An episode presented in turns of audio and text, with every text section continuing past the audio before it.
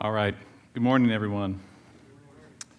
If you would turn in your Bibles to Jonah chapter 1, we're going to start at the end of chapter 1 in verse 17 and go through the end of chapter 2. So, Jonah chapter 1, verse 17. Hear God's word. And the Lord appointed a great fish to swallow up Jonah. And Jonah was in the belly of the fish three days and three nights. Then Jonah prayed to the Lord his God from the belly of the fish, saying, I called out to the Lord out of my distress, and he answered me. I'm just going to pause right there for a minute, let that land. If you hear nothing else this morning, let that be the word that rings in your head this week. I called out to the Lord out of my distress and he answered me. Out of the belly of Sheol I cried, and you heard my voice. For you cast me into the deep, into the heart of the seas, and the flood surrounded me. All your waves and your billows passed over me. Then I said, I am driven away from your sight. Yet I shall again look upon your holy temple. The waters closed in over me to take my life. The deep surrounded me. Weeds were wrapped about my head at the roots of the mountains. I went down to the land whose bars closed upon me forever. Yet you brought up my life from the pit, O Lord, my God. When my life was fainting away, I remembered the Lord, and my prayer came to you, into your holy temple. Those who pay regard to vain idols forsake their hope of steadfast love. But I, with the voice of thanksgiving, will sacrifice to you. What I have vowed, I will pay. Salvation belongs to the Lord. And the Lord spoke to the fish, and it vomited Jonah out upon the dry land. Well, our key truth for this morning is this God graciously preserves his people because of his compassionate mission for the life of the world. Let me emphasize that conjunction right there. God graciously preserves his people because of his compassionate mission for the life of the world. In other words, if you are among the people of God, count on it, God will preserve you because you are included in his redemptive mission. You know, so far we've been talking about mainly the outward orientation that the redemptive mission of God impresses upon us. So, God calls Jonah to go preach to Nineveh. Why does he do that? Because he's got a redemptive mission for the life of the world. Uh, Jonah's flight to Tarshish teaches us something important about our decision making. What is it? That God's got a redemptive mission for the life of the world, and He invites us, He calls us to orient our decision making around that great fact. Or, uh, God is wonderfully, awesomely sovereign. How does He display it? By ordering all things, controlling all things for the sake of His redemptive mission. But lest you begin to think that God's redemption is all about everybody else except for you, lest you begin to think that it has nothing to say about the dark night of the soul, nothing to say when you are down and broken, pay close attention to Jonah's song here in chapter 2. When you are broken and, and overwhelmed, confused, fearful, when your days are dark, call to mind this biblical fact God is on a redemptive mission for you. In fact, if you are in Christ, the mission has been accomplished by his death and resurrection, and so precious are you right now in his sight that he will not fail to preserve you by his grace. That is the great doctrinal theme of this text, and it is why I want you to pay close attention to that conjunction. God will hold you up. God won't let you drown in a sea of fear and unbelief because of his compassionate mission for you. So, I've got a question for you as we start. What's the internal dialogue of your soul when you are going through times of difficulty?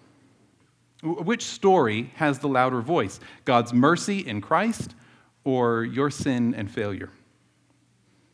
And as you're thinking over that, I want to read you a poem don't worry, it's not one of mine. but uh, just now we sung together the, the, song Come Ye Sinners. a song that very appropriately fits the, the message of our text. Uh, recall these lines particularly Come, ye weary, heavy laden, bruised and mangled by the fall. If you tarry till you're better, you will never come at all. Not the righteous, not the righteous, not the righteous, sinners, Jesus came to call. Sinners, that, that's you and me. Jesus came to call, that's his mission, and not just to call, but to redeem and reconcile to God. Uh, that hymn was written by a guy called Joseph Hart. He lived in England during the 18th century, and I want now to read you another poem of his. It's not very long, but I think it'll help us to understand Jonah's poem, jo- Jonah's hymn, a little bit better. You know, sometimes poetry reaches the, the soul, the heart, in a way that, that prose can't. It's one reason why Jonah recorded this prayer of his as a poem, and one reason why the Holy Spirit gave us a songbook right in the middle of our Bibles. So, uh, this is called a dialogue between a believer and his soul. So, there are two voices in it. And, and not to be tedious, I'm not going to tell you every time the, the voices switch, but I'll tell you the beginning, and then I think you'll be able to, to catch on. So, believer, come, my soul, and let us try for a little season every burden to lay by. Come and let us reason. What is this that casts thee down? Speak and let the worst be known. Speaking may relieve thee. Soul, oh, I sink beneath the load of my nature's evil, full of enmity to God, captivated by the devil, restless as the troubled seas, feeble, faint, and fearful, plagued with every sore disease. How can I be cheerful? Think on what thy Savior bore in the gloomy garden, sweating blood at every pore to procure thy pardon. See him stretched upon the wood, bleeding, grieving, crying, suffering all the wrath of God, groaning, gasping, dying. This by faith I sometimes view, and those views relieve me, but my sins return anew. These are they that grieve me. Oh, I'm leprous, stinking foul, quite throughout infected. Have I not, if any soul, cause to be dejected? Think how loud thy dying Lord cried out, It is finished. Treasure up that sacred word, whole and undiminished. Doubt not, he will carry on to its full perfection that good work he has begun. Why then this dejection? Faith, when void of works, is dead. That's the scripture's witness. And what works am I to plead? Who am all unfitness? All my powers are depraved, blind, perverse, and filthy. If from dead I'm fully saved, why am I not healthy? Pore not on thyself too long, lest it sink thee lower. Look to Jesus, kind as strong, mercy joined with power. Every work that thou must do will thy gracious Savior for thee work, and in thee too, of his special favor. Jesus' precious blood once spilled, I depend on solely to release and clear my guilt, but I would be holy. He that bought thee on the cross can control thy nature fully purge away the dross, make thee a new creature. That he can, I nothing doubt, be it but his pleasure. Though it be not done throughout, may it not in measure? When that measure, far from great, still shall seem decreasing, faint not then, but pray and wait, never, never ceasing. What when prayer meets no regard? Still repeated often, but I feel my heart is hard. Jesus will thee soften. But my enemies make headway. Let them closer drive thee. But I'm cold, I'm dark, I'm dead. Jesus will revive thee. You know, something like that we may well imagine was the internal dialogue going on in Jonah's soul as he sat in the belly of the fish. In fact, we know that his soul was at this time deeply afflicted and that he was on the brink of utter despair. Notice the summary statement at the end of chapter 1 in verse 17. And Jonah was in the belly of the fish three days and three nights. Now, living in the light of the new covenant, um, we recognize that this is an allusion to Jesus and his death and resurrection. But let's not pass over it so quickly. After all, what did the phrase three days and three nights signify in the ministry of Jesus? signified his death, his time in the grave. So, what does three days and three nights signify for Jonah? Well, maybe not death exactly speaking, but certainly the threat of death, a kind of death. And in fact, in ancient Near Eastern mythologies that were current in Jonah's time, the phrase three days and three nights um, functioned in sort of the same way that we use the phrase uh, six feet under, or maybe dead as a doornail, to quote Charles Dickens.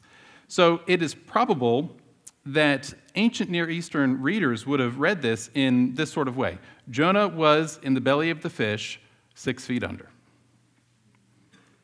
So at the end of chapter one, it's not immediately obvious that the giant fish is going to be Jonah's means of deliverance and rescue.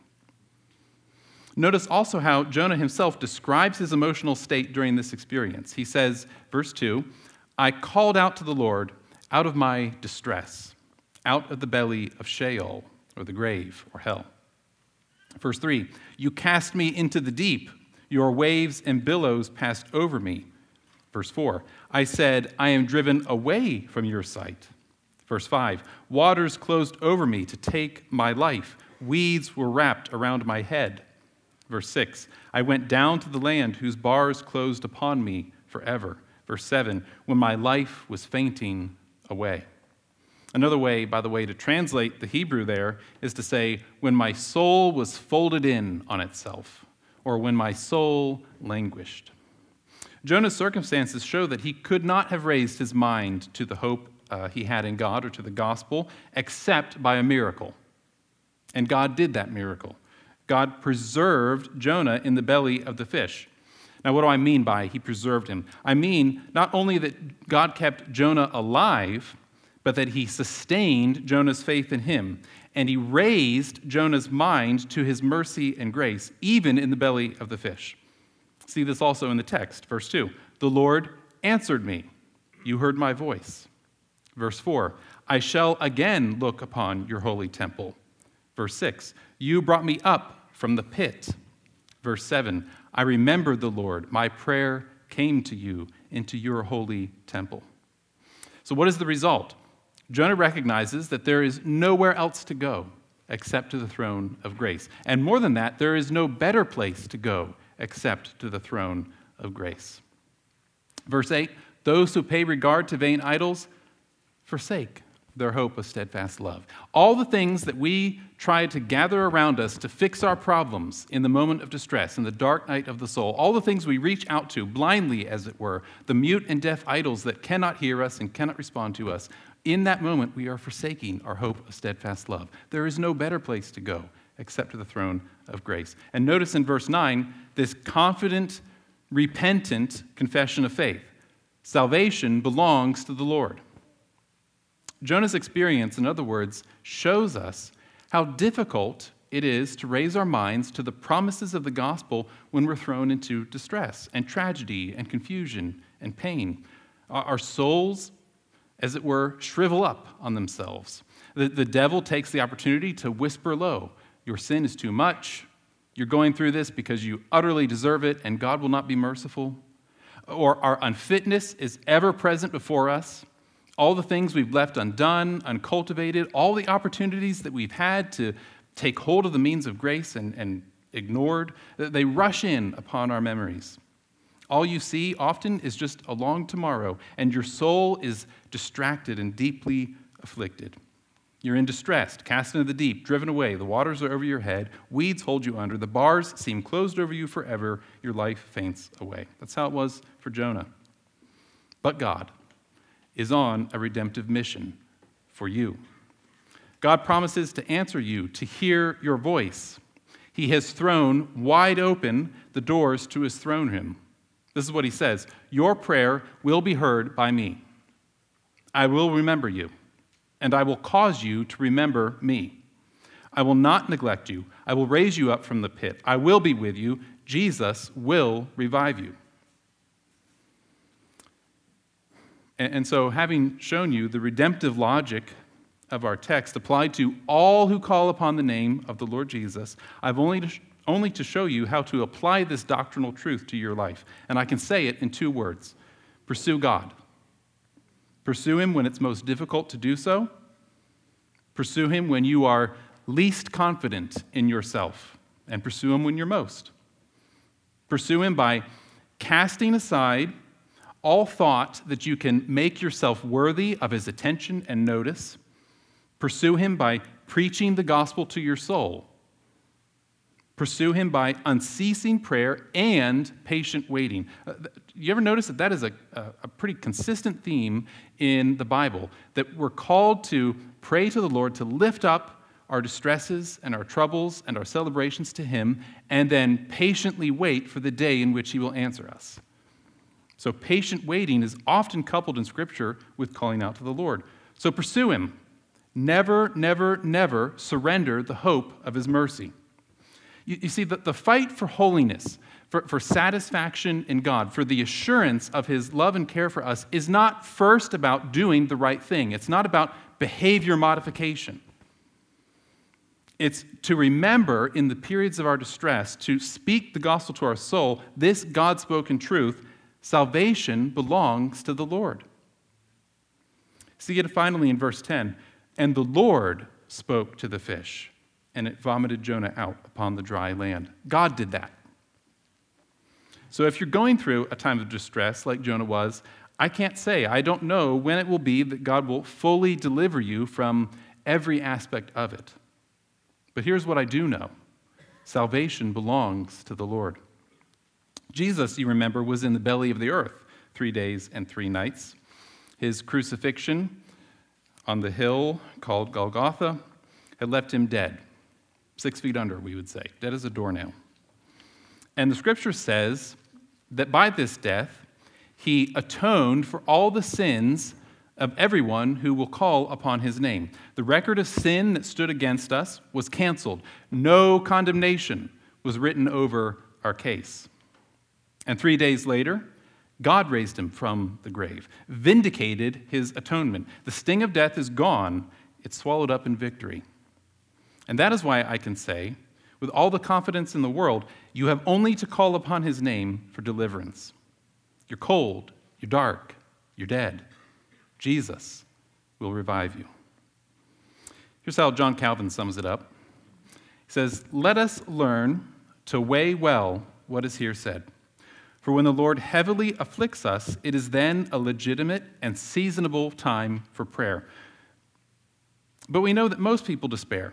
They don't usually offer their prayers to, freely to God unless their minds are in a calm state. And yet, God especially invites us to himself when we are reduced to extremities. Let this then, which Jonah declares of himself, come to our minds that he cried to God from, as it were, hell itself. Though Jonah then was not only like a dead man, but also on the confines of perdition, he yet believed that God would be merciful if he fled to him. Hear this, church. The servants of God do not gain the victory without great struggle. We must fight, and indeed strenuously, that we may conquer. Jonah, then, in this song, shows that he was agitated with great trouble and hard contests. Yet this conviction was firmly fixed in his heart that God was to be sought and would not be sought in vain, as he is ever ready to bring help to his people whenever they cry to him. So, a closing question for you. In what ways are you cultivating the ability to, remember, to remember the Lord in times of distress? You, have heard us talk about this many times, I think. Um, it's really one of the purposes of the means of grace, perhaps the purpose of the means of grace is to cultivate our ability to remember the Lord in times of distress, because we know in those moments our soul is thrown into confusion. The, the days seem dark, the waves pile up over us. It's not immediately obvious that the things we're going through are God's means of deliverance and rescue and the ways in which He will build us up in the faith. These things are hard to see. It's not easy for us. The means of grace help us to hold the gospel up before our very eyes. In baptism, in the Lord's Supper, in hearing the word of God, in talking about it with one another. These things are not trivial. They help us to build us up in the gospel, to remember the Lord is good and that we ought to run to the throne of grace rather than from away from him. Here also this quote from Sinclair Ferguson. He says, At the heart of his trials, when the tunnel through which he is passing seems to be unendingly gloomy, Jonah begins to see light and hope. Most of all, he realizes that his experience has had a purpose. That is the difference between condemnation and chastisement. That it has a purpose, a purpose to draw us closer to the Lord, to help us to recognize Jonah's theology. The Lord is gracious and merciful, slow to anger, and abounding in steadfast love. He will not always chide, nor really be angry forever. He doesn't deal with us according to our sins or repay us for our iniquities. For as high as the heavens are above the earth, so great is his steadfast love for those who fear him. As far as the east is from the west, so far does he remove our transgressions from us. As a father shows compassion on his children, so the Lord shows compassion on those who fear him. He knows our frame, he remembers that we are dust. As for man, his days are like grass. He flourishes like a flower in the field. The wind passes over it, and it is gone. But the steadfast love of the Lord is from everlasting to everlasting, and his faithfulness to children's children, to those who remember his covenant and keep his commandments. You have established your throne in the heavens, and your kingdom rules over all. Bless the Lord, O my soul, and all that is within me. Bless his holy name. That's Jonah's theology. That's what he had to remember in the belly of the fish. That's what the Lord calls us to call to mind in our periods of distress. So, what does Jonah 1 17 through 210 teach us? At least three things. One, we must work diligently to raise our minds to Christ in times of distress. It's not easy. It's not easy, but you know that, that is the Christian life. It's the call that God has given to us to run to Him. We ought to work diligently at that. Two, God will graciously sustain our faith in Him through times of trial and discipline. Three, God has a compassionate purpose in the trials and discipline He sends upon us. God is on a compassionate mission for you. How was it that Jonah, the runaway prophet, in the very moment when all hope seemed to be lost, was able to raise his mind to hope in God? He remembered his theology.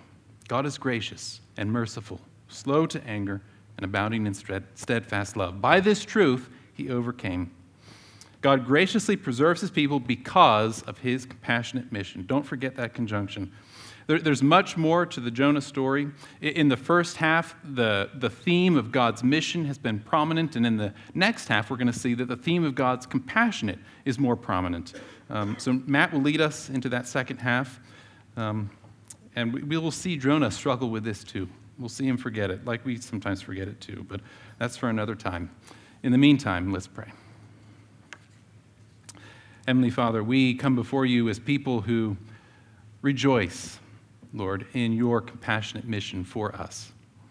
Lord, help us not to forget it. Help us to be able to preach the gospel to ourselves, to recognize your great graciousness and compassion and mercy in giving us means by which we can remember all that you have done for us in Christ in which we can remember our theology.